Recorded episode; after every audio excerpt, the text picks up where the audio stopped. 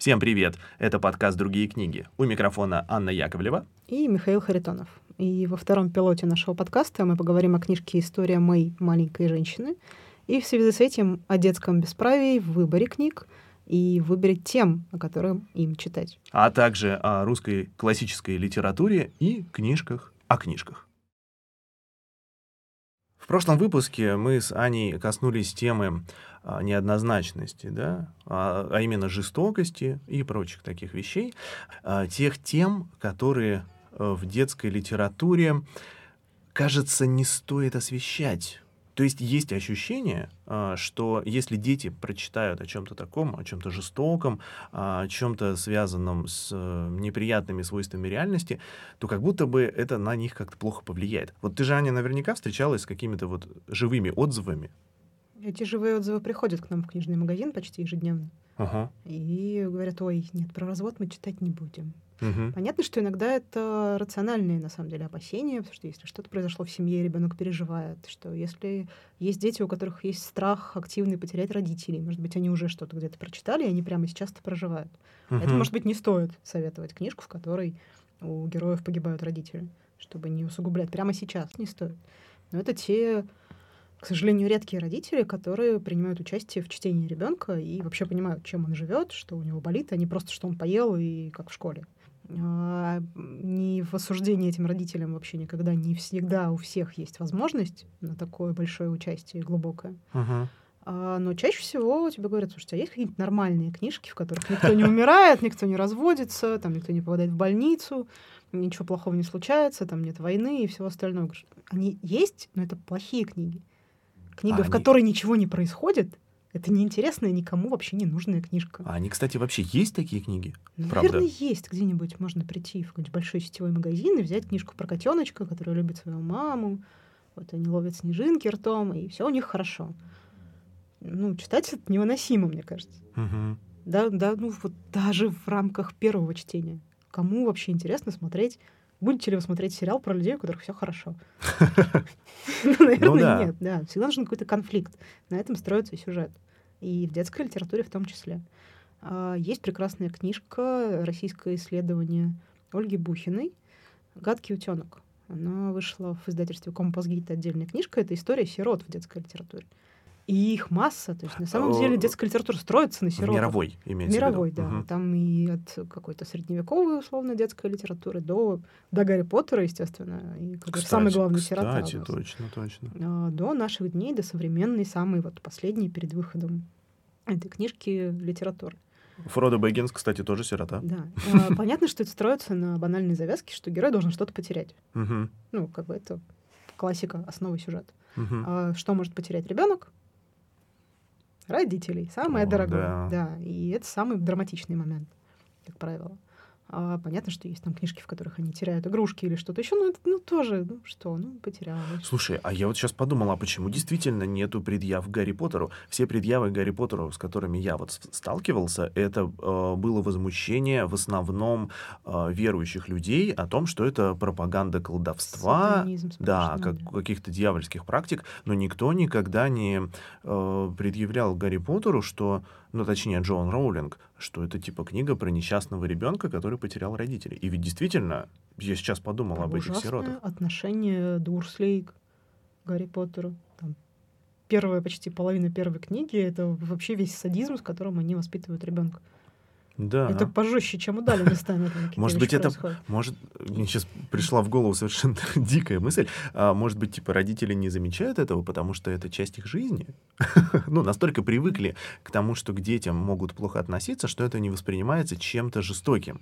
А когда то, тоже, тот же самый паттерн отношений мы видим э, на примере каких-то других персонажей, и мы понимаем, что это однозначная жестокость, то это как будто бы э, что-то совершенно неприемлемое. И дети это вообще очень бесправные угу. существа.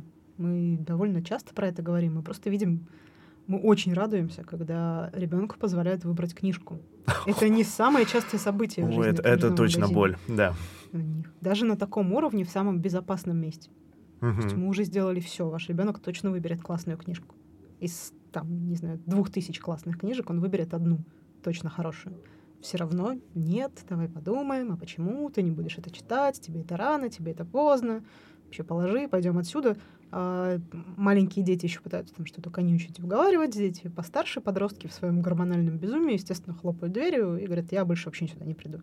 Я их понять могу максимально. В их возрасте и тех, я и вела других. себя так же. В них. А у меня на самом деле есть сегодня про это книжка, про Но детское бесправие. Хочу мысль сказать. Вот она у меня все вертится и вертится, и я получаю все больше подтверждений. Опять же, это все про то, э, про кажущиеся нам неприемлемыми темы в литературе. Как мне кажется, темы, они могут быть в том случае, если мы воспринимаем книгу как э, какое-то нетерпящее сомнений руководство к действию. А вообще вот это отношение, отношение книги сакральное, оно очень часто присутствует. И, возможно, родители, ну, по крайней мере, исходя из того, что они говорят, такое ощущение, что они считают, вот я дам эту книгу ребенку, ребенок эту книгу прочитает и будет жить так, как там написано. И с ним произойдет то, что там написано. Книга настолько обладает всемогуществом, что ты ничего не сможешь с этим сделать. И если ребенок прочитает там про жестоких, бесчеловечных ведьм, то он на всю жизнь станет жестоким и бесчеловечным. Или бесконечно травмированным. А, и я понимаю, что эта позиция, она вообще типа не оставляет права диалогу, она н- вообще не предполагает, что содержание книги можно обсудить. И если мы дальше идем, э, эта позиция предполагает, что если мы сталкиваемся э, с- в жизни, а в жизни ведь полным-полно и войны, и жестокости, и А бесчеловечности, и телевизоре её страданий. сколько, простите. Ну, это такое же отражение жизни. То есть, если мы сталкиваемся с ребенком, да, с, с этим, э, с чем-то, что заставляет нас страдать в жизни, мы, получается, бессильны перед этим. Это, знаешь, вот как э, мамы, которые говорят, «А почему э, геи позволяют себе махать радужным флагом на улице? Ни разу не видела Нет, такого. нет, э, ме- меня поражает вот этот вот эм, довод. А что я скажу своим детям, когда они это увидят? Вот это бессилие перед тем, что им не нравится в окружающей жизни, а, типа, как я об этом поговорю со своим ребенком? И мне кажется, в в эту фразу укладывается все. Как я поговорю со своим ребенком, а, который посмотрел фильм «Ведьмы» и теперь спрашивает у меня, а, а почему, типа, а неужели так можно было взять и наказать злых ведьм? Или, а почему они э, так себя ведут с этими детьми, они же беспомощны? Или еще куча неудобных вопросов, которые ребенок задает вообще по поводу всей жизни. Или типа, а почему мы живем с папой, который плохо с нами обращается? Ребенок задает такой вопрос. Ну, конечно, было бы круто, если бы ребенок задал такой вопрос. И мама такая, а как я отвечу на этот вопрос? Как я вообще от- поговорю с ребенком о том, что происходит страшного в нашей жизни? И вот эта позиция, она выдает, конечно, полное неумение быть в диалоге. И дальше. Это же страх перед неизвестным. Все, что ты описываешь, это страх перед неизвестным. Как правило, книжка как сакральный предмет у тех людей, которые не читают книжки. Да? Да, то есть что, что там не мне ее, там, не знаю, А, нет, ну нет, да, это да, да. все, что вот ты должен ее читать, ее там нельзя перепродать, книжку нельзя выбросить, ой-ой-ой-ой. Потому что ну, это все, это у людей, которые мало читают. То есть люди, у которых книжка это какой-то постоянный объект, они так к ней не относятся. Их Мгм. много, да, Ну, они могут фильтровать. Да, вот и вторая часть моей мысли, что вообще-то жестокость, она присутствует. Страдание присутствует. Ну, никуда от этого не деться. Смерть присутствует. И мы можем просто, на самом деле, это вопрос выбора. Либо мы относимся к этому как к чему-то, что нужно избегать, и, соответственно, мы хотим выбрать книжки, в которых никто не умирает, в которых никто не болеет, в которых все хорошо и ничего не происходит. Мама Фиби, которая выключала фильмы до смерти олененка. Серьезно? Друзья. А я, не, типа, друзей почти не смотрел. О чем мы с тобой разговариваем? Слушай, я как я встретил вашу маму, это вот, вот это мой сериал, а почему-то друзья мне не зашли. Так вот, а, и получается, что мы типа либо избегаем, либо мы все-таки позволяем себе прочитать книгу, в которой какая-то жесть жестокая, а потом сказать себе об этом. Это же жестокое. Да, я почувствовал, что вот это то, что мне не подходит. И когда ребенок прочитал это и с ошалевшими глазами на меня смотрит, я ему говорю, слушай, ну вот что сейчас произошло, давай это обсудим. Это, конечно, супер крутая ситуация, но вот, наверное, это вот то, что я бы хотел. Я бы хотел, чтобы к, к литературе относились так, как к поводу для диалога. Это Во... и есть момент коммуникации. Книжка — это всего лишь инструмент коммуникации между людьми. Ну, кто-то слушай, ее написал, кто-то прочитал. Два человека. Вот так мы поговорим. Мне было бы интересно действительно посчитать по головам, кто еще разделяет эту точку Я зрения. собираюсь ее пропагандировать и еще делать это делом своей жизни. Просто я вот в этом году, э, поскольку работаю в сфере искусства, я еще обучился на медиатора, но не на того, который играет по струнам гитары, а так называется человек, который как раз а, способствует диалогу между зрителем и искусством. И, и в том числе вот я обучался различным методикам, вот, и это мне открыло глаза. Как это? Я был слеп, господи, и вот я вижу. Действительно, что искусство и литература как часть всего искусства — это в первую очередь приглашение к диалогу, это приглашение к интеллектуальной работе. И тогда все встает на свои места. Тогда совершенно отпадает вопрос, а это что литература, а это что искусство? Ну, это написано, это искусство. И ты можешь относиться к этому так, как ты хочешь. Ты можешь сказать, мне это не подходит. Или я испытал вот такие-то чувства по поводу прочитанного. И дальше у тебя остается свобода. Очень трудно людям да. говорить. Даже мне там, опять же, филфак, 10 лет в книготорговле, я все время говорю про книжки. Даже мне сложно часто выразить. Вот что, вот я прочитала книгу, угу. она мне понравилась, она была, прости господи, очень интересная, заставила меня задуматься. Вот это вот все. А Семь из десяти. Семь из десяти. То есть что именно? Как бы, что меня зацепило? Есть, конечно, книжки нонфикшн, в которых ты вот эта идея. Или вот такой есть чувак, где-то что-то делает, да, и это прям готовая история, которая байка, которую ты можешь где-то кому-то рассказывать. А вот с художественной литературой что делать? Как, как подбирать слова, как вообще об этом рассказывать. Я открываю свой маленький там, этот бложек в Телеграме, в который я пытаюсь хотя бы каждый месяц что-то писать, и у меня иногда прям ступор. То есть, а, это очень крутая книга. И все. Что-то хочется написать. И как? И это нужно как-то постоянно проговаривать, делать, учитывать, что мне понравилось. У меня уже давно нет страха перед тем, что подумают о моей рецензии. Вот это я давно уже как бы, мне, мне пофигу, да, что люди А подумают. что вообще это значит? У меня каждый раз этот вопрос. Что это значит? Мне книга понравилась. Вот. Что это? Где-то. Где-то что-то... Типа она оправдала ожидания, или я получил удовольствие от эмоций, которые я испытал? Или что это значит, мне понравилось? Бывают чисто сюжетные истории. Я так читаю, например, каждый раз выходит на русском новый роман Галбрейта, и я все, как бы на три дня до свидания.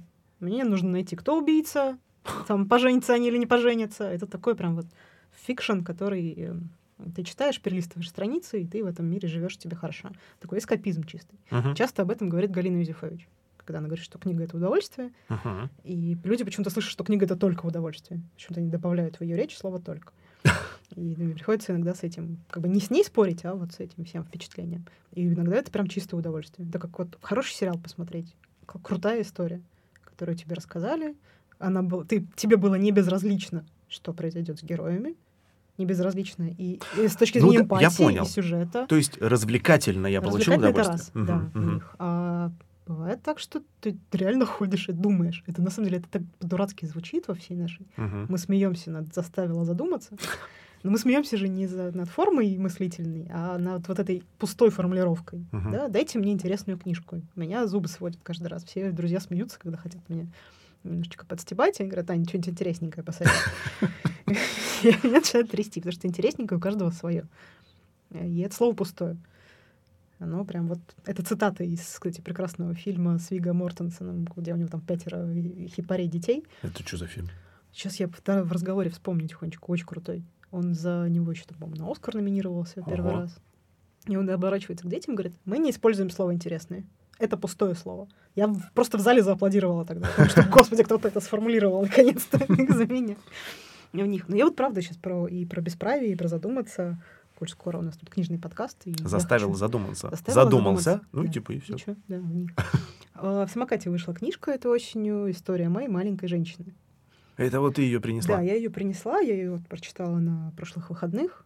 И а, кроме того, что это очень красивая книжка, да, нужно сказать, что у нее прекрасные иллюстрации, она очень классно сделана, у нее прекрасный синий шрифт. Почему-то меня это очень восхищает. У нее синий шрифт. Хочешь посмотреть? В смысле, типа синим по белому? Да, синим по белому. Вот. Такая И, простая кстати, у вещь, нас очень но хороший микрофон, красиво. и будет сейчас слышно, как я А перелистываю. это серая, да, как это называется? Слушай, правда Подожди. круто. Да. Она Мгм. очень приятно сделана, все хорошо. И а, чё- почему я ее взяла читать? Она основана на биографии Луизы Мэй Олкот. У меня внутри... Вчера видел я, кстати, гигантское издание, э, гигантскую, в смысле, книгу, подписанную Олкот. Ну, Эксмо. Ну, все маленькие женщины, маленькие Да, да, мужчины, да, да, эта да, вся да. эта ерунда. Я помню, что «Маленькие женщины» мне роман не то, что не понравился. Я его когда читала в универе, я просто, господи, что это? Что это за морализаторская фигота, я не знаю, она цензурный. Типа, это невыносимо читать. Все персонажи эти сопливые, вот эти вот драматичные какие-то штуки. Но мне очень понравился фильм, снятый по ним. Который я так и не Гретвик посмотрел. в начале года очень понравился. Он действительно очень классно сделан, и почему-то они все уже перестали быть сопливыми, и все герои какие-то стали настоящими. Но это где Эмма Уотсон, Да, Тимоти да, Шаломе? да, Мгм. весь этот прекрасный каст. Но у меня сработал, на самом деле, другой нейрон как бы в голове. А, В том же самокате есть книжка «Мисс Черити», написанная, выдуманная биография, а, написанная на основе реальной биографии детской писательницы Беатрис Поттер. Это кто такая? Э, а, Это та, которая кролика Питера придумала. Так, которая я не знаю ни того, ни другого. Видишь, как А это какой период? такая. А, это конец 19-го, начало 20 века. Это Англия. Она там потом знакомится уже Это ближе же к концу с Уайдом, с Бернардом Шоу. Это все, это плюс-минус там какие-то Да моменты реалистичные, ладно. какие-то выдуманные. Это Офигеть. билетризированная биография. Очень круто. А, и я такой, блин, это, наверное, вот, вот что-то где-то. Мне там очень понравилось. Это все, та же Мариот Мюрай, Ага, а, французская. Плюс как бы эта француженка пишет про англичан. мгм. И это отдельная вообще, конечно, такая вся вот эта соль, эта ирония, все вот эти вот штуки. И села читать. И это на самом деле а, очень тяжелая это на самом деле книжка. Я не знаю, как это будут читать ее дети. А, сюжет в чем? Один год из жизни десятилетней Мэй, которую семья увозит, потому что как, кто будет спрашивать ребенка, где ты хочешь жить. Ее отец трансценденталист, правильно ли я произношу? Это что значит? А, Это послед... да, последователи философы, а- активные философы, которые не Ага. просто пишут, они вот живут, как они хотят. Они решают, что суть жизни, смысл жизни человека в том, чтобы думать о высоком, никого не эксплуатировать, а это а, Америка середины 19 века, еще рабство не отменили, Мгм. а те уже говорят, мы никого не эксплуатируем, не просто людей. А, чтобы ты понимал, до какого уровня они не эксплуатируют. Понимаешь, что они веганы полные. Они вообще ни мяса, ни молока, там ничего не едят. А, в какой-то момент отец закатывает сцену девочки истерику за подаренную ей ленточку из шелка. Потому что это эксплуатация шелковичных червей. Ага. О, ой. То есть это на грани немножечко уже как бы это совсем, да. то, про что Лев Толстой говорил. Не Лев- надо так подробно жить.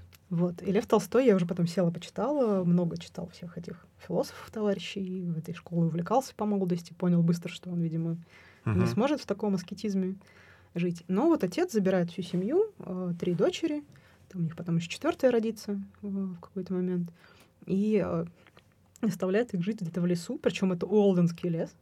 И один из персонажей, я где-то к середине книжки вдруг поняла, что прекрасный господин, Мгм. которого вот называет героиня, это Генри Таро, который Олден или «Жизнь в лесу». Человек, который написал книжку про то, как прекрасно жить в природе, в единении, в прекрасных мыслях, вот думать о Боге, Это питаться подножным кормом. он насмотрелся картину прерафаэлитов? Наверное. То есть это, на самом деле, не очень близкие к реальности люди. Все это в книжке прошел около года. В реальности, по-моему, вообще типа шесть месяцев летне-осенних прожили и к зиме свалили в город назад, поняли, что невозможно возделывать землю не глубоко. То есть нельзя сажать, заниматься Мгм. фермерством, Мгм. не потревожив дождевых червей. Н- Нет, вы просто все начинаете с голода умирать. Плюс еще без опыта садоводства. Все, все просто такие городские приехали. И девочка пишет письма своей городской подружке, половина структуры, дорогая Марта, у нас вот так. Она приукрашивает эту жизнь. У нас было так интересно, мы Ага. там ходили в лес. Я вот это узнала, я там вырыла себе норку. Там рассказывается, во-первых, что она не... Понятно, что она пишет не все как есть, и не про все свои какие-то печали и мысли о том, хочу ли я так жить. В какой-то момент она напрямую задается вопросом, а моя ли это жизнь? А могу ли я себе выбрать жизнь? То есть что, ребенок в 10 лет думает, а я вырасту, я так же буду жить? Или можно будет как-то свою историю? Мгм.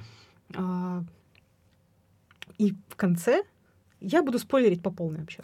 Я так всегда так делаю, это книжки продаю.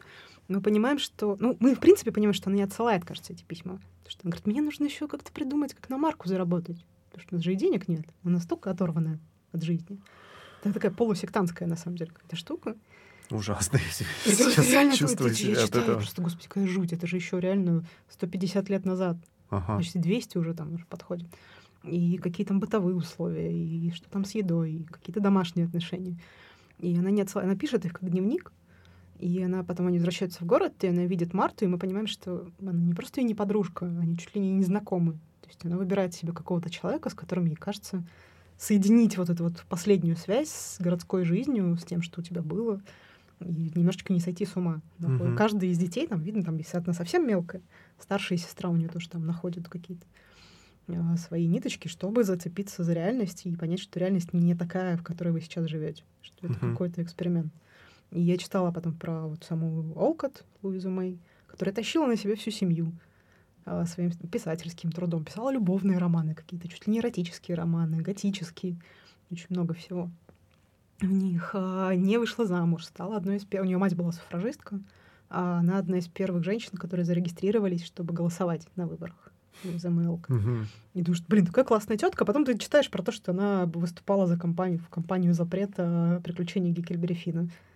А, кстати, почему? Вот, ну, там не сказано, почему. А, да. слушай, это тот же самый Марк Твен, он же вообще был возмутителем спокойствия, насколько я помню. Просто это было очень давно и на другом конце Земли, поэтому, но вообще там что-то прям... Он же был атеистом, воинствующим. Вот, и она вот по-ханжески, ну, с нашей вот теперь уже точки зрения, как бы по-ханжески за ним что-то его немножечко преследовал. Угу. Очень сложная, на самом деле, такая дама.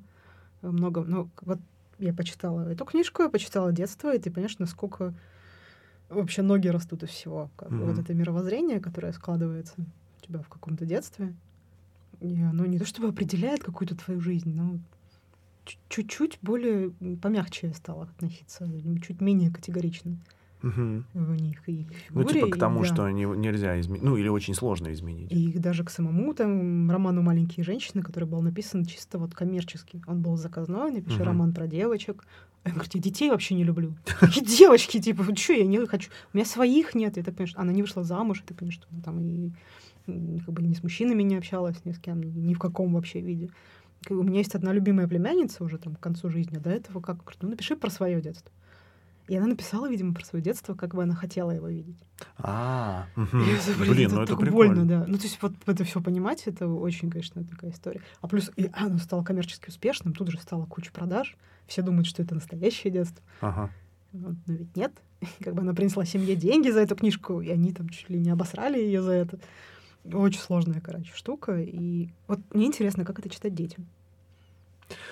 Да? да? Ну, слушай, у меня есть ответ на этот вопрос. Ну, в я вот его, нельзя, просто вот Я как, вот его да. озвучил какое-то время назад. Это mm. именно про диалоговость. Просто вот этот подход, он ведь э, делает тебя свободным. Серьезно, ты можешь прочитать что угодно вместе с кем-то еще, и вы можете это обсудить. То есть, как бы, какая бы ни была эта книга э, полемичная, неподходящая, супер хорошая, супер плохая или просто средненькая, ну, сама себя книга, короче, не оценивает. То есть ты ее прочитала, ты обсудила ее с кем-то, и вы назвали словами, да, что вы почувствовали, что вы испытали. Ну, даже если сразу не получается, в процессе диалога это все равно легче сделать. И вы пришли к тому, что, ну, вот эта книга, вот она вот такая. Я за это очень люблю и читаю, по большей части, новую литературу, и детскую, и взрослую, потому что за ней нет шлейфа еще, что я должна в ней прочитать о чем она, вот всех uh-huh. вот этих, что хотел там сказать автор 200-летних статей про, не знаю, Тургенева, Толстого, Чернышевского и Гоголя. Я мечтаю, на самом деле, о том, что изобретут машинку, которая будет стирать какие-то куски, как в э, «Вечном сиянии», и я забуду всю школьную программу по литературе и прочитаю «Войну и мир», например, или «Отцов и детей», вот просто как новый роман. А ведь как людей. классно было придумано, да? Ведь на самом деле э, отзыв критика вот это, до того, как он стал высеченным в камне, это же была, ну, это же как раз вот этот подход и есть. Типа, я прочитал я, э, я литературу, думаю, вот мое мнение такое. Ну да, но если бы мы еще э, мнение мое как читателя mm-hmm. ставили бы на равную полочку с этим мнением великого критика, тогда было бы круто. А так получается, что даже структура сочинения, которое должно было быть вроде бы тоже поводом к диалогу, превращается все равно в способ оценки, эксплуатации вот же, и подавления. Прошлой неделе пролетел по всему интернету, ну, по моему, по крайней мере, интернету, э, скрин, фотография школьного сочинения, тетрадки. Не понимаю, какого возраста ребенка, с комментарием учителя — что вот тебе там двойка или тройка, слишком много твоего мнения, О, о нем никто не спрашивал. Да. Говорит, ну подождите, сочинение — это же текст, который выражает мнение. Ну, да, и, и... ну нет. Ну, в перформативный сдвиг. Мы говорим одно, делаем другое в масштабах страны, в масштабах общества, вообще всего. Да. Это же какая-то глобальная вещь, я надеюсь до нее дожить, но как только люди научатся говорить про книжки, они начнут их покупать и читать, и как бы и они будут приходить в книжные, зная, зачем они приходят. Что, как правило, сейчас люди они не знают, откуда им взять информацию про книжки, а они не знают, как вообще про них поговорить, о ком говорить.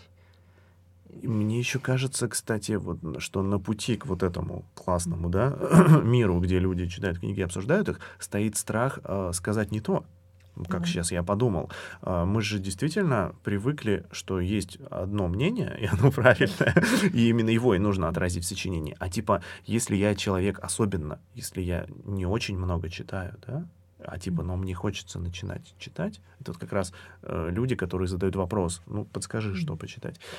Они вообще в супер уязвимой позиции. То есть они прочитали, и есть у них мнение. И говоря у них, я говорю о себе. Например, да, вот я читаю Достоевского, и я понимаю, вот чем больше я его читаю, что ему надо было писать юмористические рассказы. Сейчас неожиданно было, конечно. И я сейчас впервые об этом говорю вслух. И знаешь почему? Только потому, что несколько лет назад я прочитал аналогичное мнение на сайте, э, где, не помню какой сайт, там публиковались э, рецензии на книги простых людей которые что-то читали, и, и там девушка пишет, что она не очень любит Достоевского, потому что ей кажется, что Достоевскому следовало бы писать юмористическую прозу. И в этот момент э, я испытал сияние внутри. Я понял, что я не один такой сумасшедший. Действительно, э, у Достоевского есть отдельные фрагменты в его прозе, где он очень едко высмеивает кого-то или что-то. И это потрясающе круто. Вот, ну, это вот мое да, впечатление. Если бы у него жизнь была, может быть, полегче. Да, ну, не знаю, как там все сложилось, но вот это чисто мое читательское впечатление, что его куски, в которых он высмеивает, они фантастически крутые. Везде, где он серьезный, пафосный, трагичный, я не могу его читать. У меня рассыпается его смысл просто на куски. Я, мне кажется, «Идиота» читала раза три. Слушай, и каждый, «Идиот» классный. Каждый раз я его не дочитывала, потому что начинались вот эти вот пафосные монологи ближе к концу. Я просто, всё, Но там шуток много. Вот мне он нравится. Вначале повеселее, да, пободрее.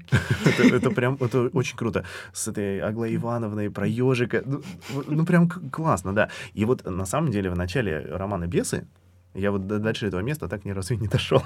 Где книжки Элиф Батуман?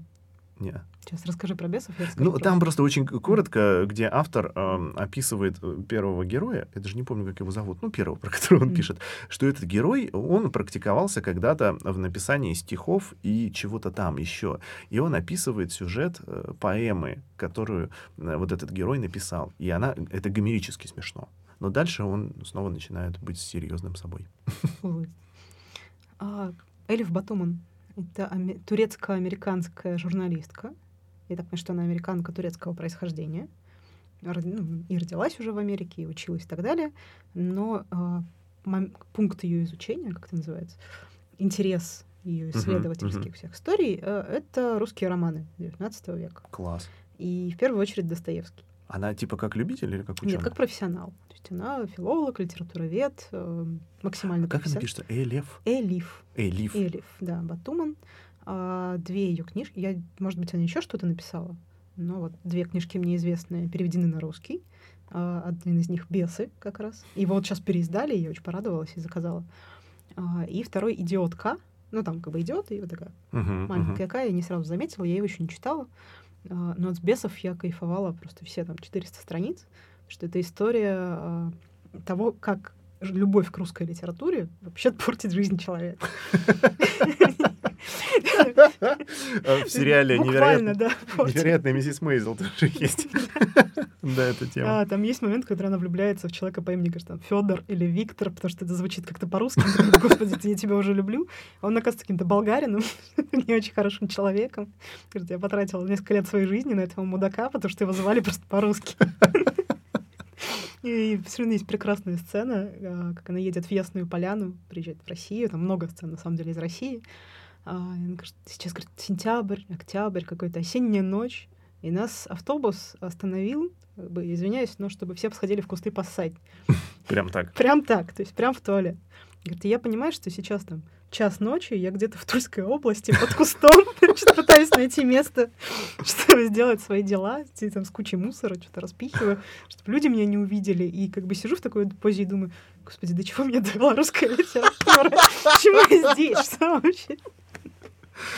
И на самом деле с огромной любовью, конечно, все это написано, очень круто, и она знает про всю эту литературу гораздо лучше нас.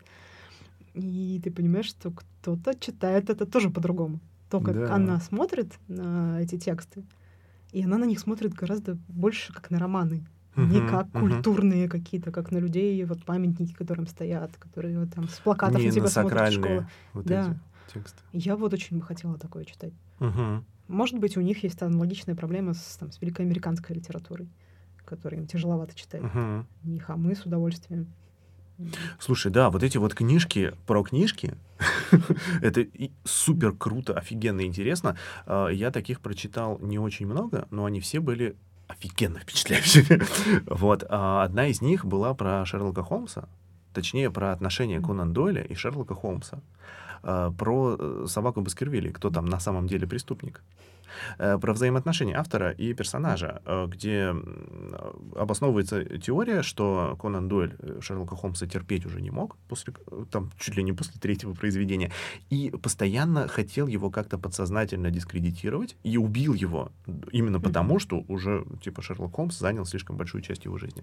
Вот, и там э, очень интересная гипотеза э, высказывается о том, кто на самом деле виноват э, в преступлениях, вот, которые приписывали собаке Баскервилли, и что Шерлок Холмс ошибся, и Конан Дойль нас, типа, ведет по ложному следу, а на самом деле преступник очевиден. Но я не буду спойлерить, потому что это прям, если хочется, то нужно прочитать. Я просто дикий фанат Конан Дойля и Шерлока Холмса, мне было круто. И э, классная тоже еще книжка была, э, где встречаются Конан Дойль и Оскар Уальд, и вместе расследуют преступление. Замечательно э, написано, э, увлекательно. Они действительно расследуют преступление, и Оскар Уальд оказывается прав в конце. И я сейчас представляю себе, э, что можно написать еще следующую книгу о том, как автор этой книги тоже повел нас по ложному следу, а типа если деконструировать этот текст, то можно найти настоящего преступника. Я сейчас пытаюсь вспомнить, кажется, у Акунина еще есть рассказ. Я понимаю, что это такой фанфик сам на себя человек написал, где Фандорин с Холмсом, и, кажется, еще Арсен Люпен там да к ним ладно. И при том, что это какой-то герметичный детектив, что они там в каком-то закрытом доме. То есть, понимаешь, что это, э, как это называется, когда фана- фан-сервис? Когда это пишется, да, специально для ага. фанатов, и это не сильно связано с какой-то основной линией, не вписывается в, в рамки. И ты понимаешь, что, может быть, он даже не очень хорошо написан, этот, этот рассказ. Я бы наверняка запомнила и сюжет, но это так приятно, когда все вот эти люди в одном месте. Это такая твоя фантазия, сон, мечта, когда они Да, да, да. Почему нет о них? И может, перечитать надо найти, может, и тексты классные. Потому что все вот эта тема, кстати, с Акуниным, я поняла, что я перестала его читать а, в тот момент, когда он перестал быть просто писателем.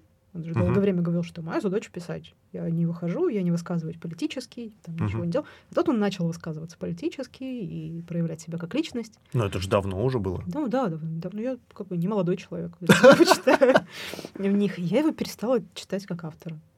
Почему? Я не понимаю, почему. Мне кажется, вообще, э, я думаю, там еще как-то все совпало. Что у него действительно, ну, в какой-то момент книжки стали быть уже не очень. Я понимаю, что Просто я не по качеству литературы. Как угу. я переживала, как он сказал, что осталось всего четыре книги. Я прям, господи, всего четыре книги, я хотела жить с ним всю жизнь. И мне кажется, я их так и не прочитала. Они действительно уже очень водянистые. Особенно, как это не смешно, планета вода. Она настолько водянистая, что мне даже казалось, что это типа намеренная шутка. Он назвал книгу «Планета вода» и налил воды. И все. Может быть, я не права. Ну, либо что-то уступило место новому, то есть что-то должно было подвинуться когда появилось много новых книжек в моей жизни, и новых книжек вообще, и как бы читать приходится... Мне кажется, что читать приходится все больше, но потом я вспоминаю, как я читала в университете, когда у тебя есть список из там с больше ста книг на семестр обязательных, факультативных, монографий, и еще надо успевать читать фанфики по Гарри Поттеру, потому что я сами себя не прочитаю. Я каким-то образом все это успевал читая круглые сутки практически. Теперь я понимаю, да. Дело в том, что, дорогие слушатели, я, когда мы обсуждали концепцию подкаста, я обратился к Ане с предложением, ну, просто взять список. Ну, если вы не знаете, в магазине «Перемен» есть э, напечатанные списки э, чтение там на зиму, да? Мы делаем на зиму и на лето. Да, на зиму и на лето. Я такой говорю, так вот же, типа, помахал этим листиком, есть список, давай просто обсуждать книги из него. И Аня посмотрела на меня глазами полными ненависти и страдания. Сейчас я понимаю, почему ненависть к спискам книг. При этом мы с таким удовольствием их составляем. Вот сейчас мы уже сидим такие, давайте, давайте, релизы новых. Да, и с большим удовольствием, я думаю, будем дальше накидывать темы для наших выпусков. Но я думаю, что сегодня наш импровизационный э, подкастик мы можем завершить. Давай назовем его второй пилот. Подкаст, но Второй пилот. Это шикарно. Вообще у меня была мысль назвать э, его диалоги с книготорговкой. А потом вспомнил, что, оказывается, ты в свое время предлагала назвать подкаст «Не мешки ворочить». Ну, Но он Пусть у нас просто, если захотим, мы в каждом выпуске будем свое название придумывать. Ну, это наше домашнее название. И на этом мы с вами прощаемся. А Миша прочитает вам первое письмо Мэй из книжки «История Мэй. Маленькой женщины» Беатрича Мазини. Дорогая Марта, сегодня я собирала цветы тыквы, и они обиделись на меня. Пока я клала их в корзину, они все скукожились. Может, они просто боятся, что их съедят? И правильно боятся. В огороде много тыкв. Это единственное, что осталось в наследство от бывших хозяев. Но они еще совсем крохотные, им нужно дать подрасти, даже если очень хочется съесть.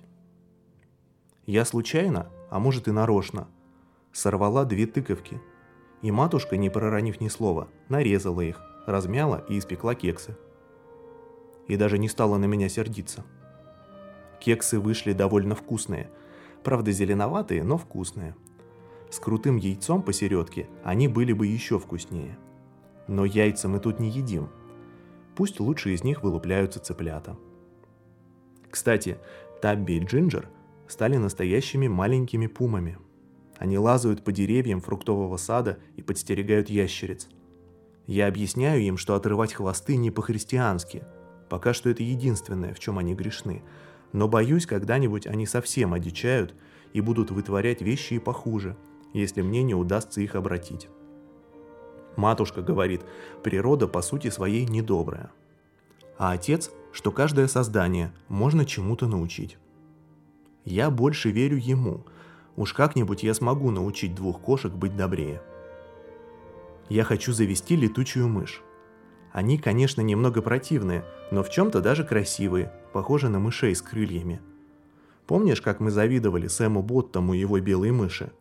Когда у меня будет своя летучая мышь, я научу ее видеть гнездо в кустиках искусственной земляники на моей шляпке. И все дамы в церкви тоже захотят такую и перестанут так странно на нас коситься. Дело в том, что деревенские жители ненавидят все новое и непривычное, а мы для них очень непривычные. Но ведь мы живем достаточно далеко от деревни, так что можно вообще не обращать на нас внимания. Матушка обещала мне на день рождения новое платье. Отец наверняка будет против, скажет, что оно мне ни к чему, мол, я и так хороша. Но мать шьет его тайком, оно должно выйти очень красивым. В белую и красную полоску, как карамельная тросточка. Я выйду в нем на веранду, и у всех дух захватит от восторга, даже у прекрасного господина. Тогда отец ни за что не отошлет меня наверх переодеваться. Это будет чудесный день рождения, я уверена. Эйприл передает тебе привет и засушенную стрекозу, которую я вложила в конверт. Не бойся ее, не будь как городские девчонки. Это просто крохотное создание, которое больше не летает. Раньше она была очень красивой. А если посмотреть на нее против света, она все еще переливается всеми цветами радуги – Джун научилась ходить. Она такая очаровательная, сплошные локоны до ямочки. И я хожу ей за молоком на соседнюю ферму. По дороге домой отпиваю глоточек. Никто не заметит. Хотя я могу обойтись и без молока. Пожалуй, я его даже не очень люблю. Отец говорит, что вода полезнее для здоровья. К тому же это дар небес. Мы должны ценить его и восхвалять. Я и ценю воду, но еще я ценила нашу дорогую Росс. Расставаться с ней было настоящей мукой. Уверяю тебя, она все понимала, не хуже собаки. Как я соскучилась, Марта. Как мне хотелось бы поскорее увидеться. Может, мы приедем в город на ярмарку и снова обнимемся и отправимся за яблоками в карамели и станем опять беззаботными подружками. Умоляю, не променяй меня ни на кого. Любящая тебя Мэй.